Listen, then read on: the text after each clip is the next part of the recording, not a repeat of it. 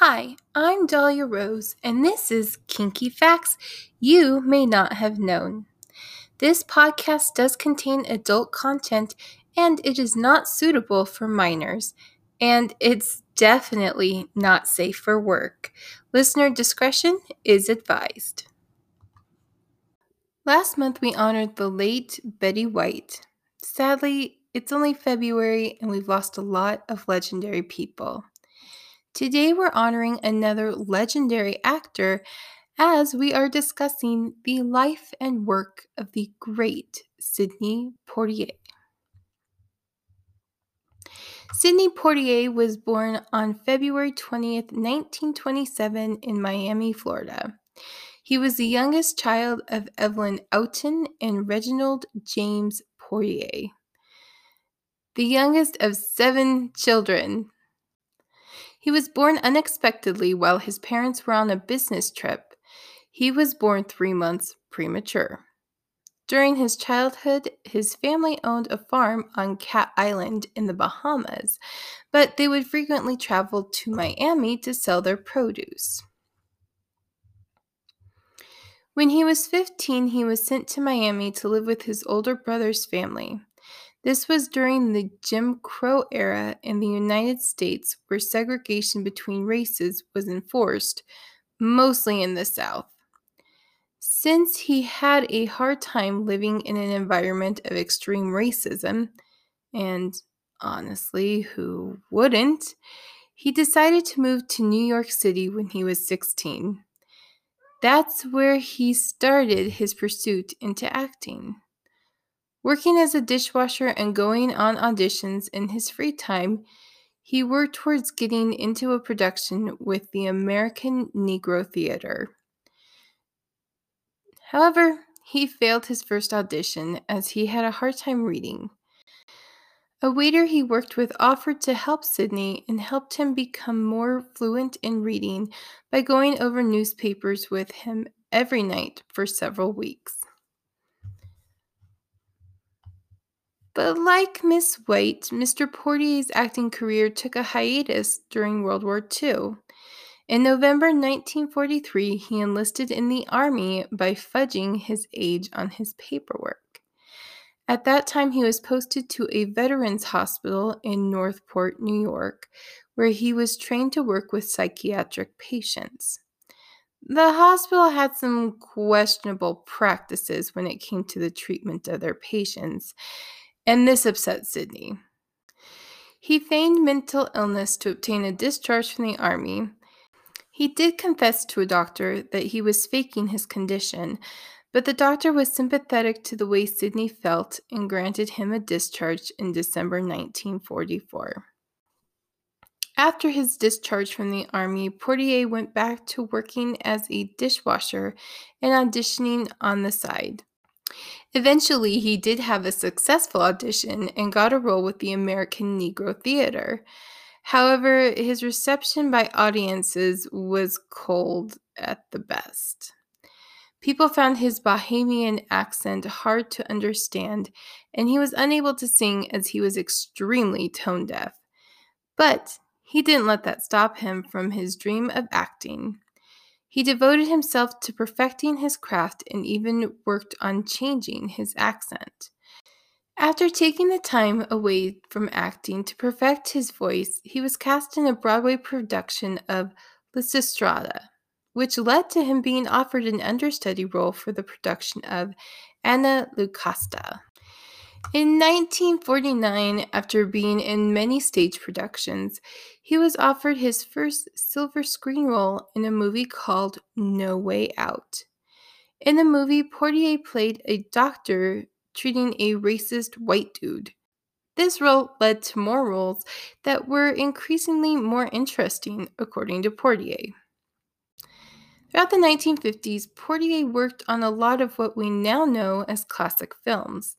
These films included many big name actors for the time, including The Defiant Ones with co star Tony Curtis, for which Poitier won the British Academy Film Award for Best Foreign Actor. He also received a Golden Globe nomination for his role in the film adaptation of Porgy and Bess. In the 1960s, Poitier was gaining popularity. In 1961, he starred in the film adaptation of A Raisin in the Sun and Paris Blues.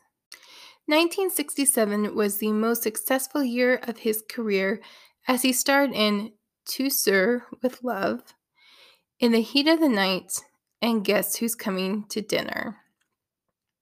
For his role in Guess Who's Coming to Dinner, film critic Roger Ebert described Poitier's character as a quote, noble, rich, intelligent, handsome, ethical medical expert. He also went on to say that the film is, quote, a magnificent piece of entertainment.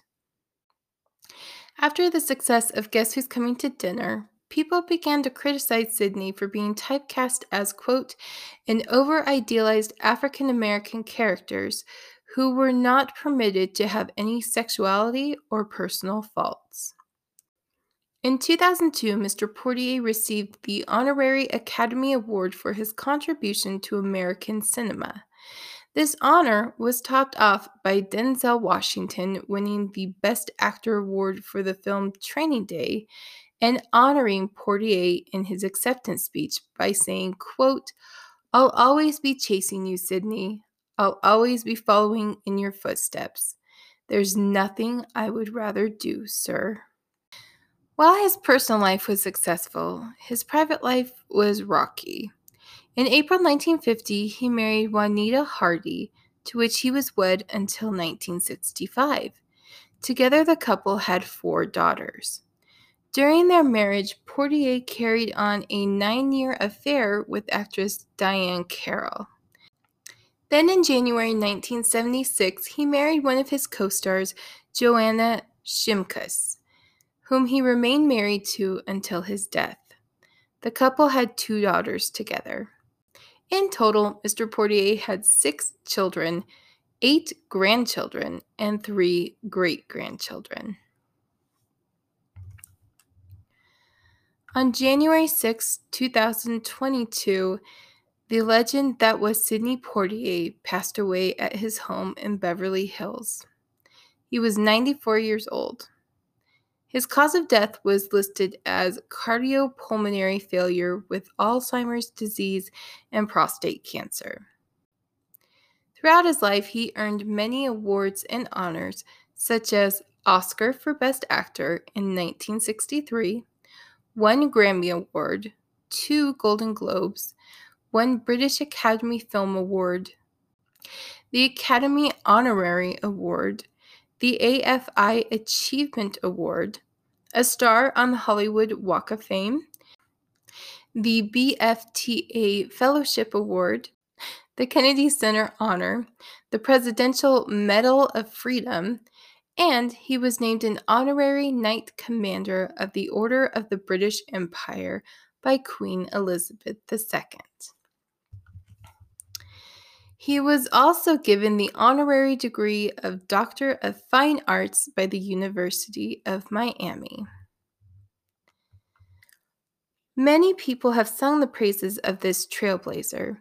Denzel Washington has said, quote, Before Sidney, African American actors had to take supporting roles in major studio films that were easy to cut out in certain parts of the country.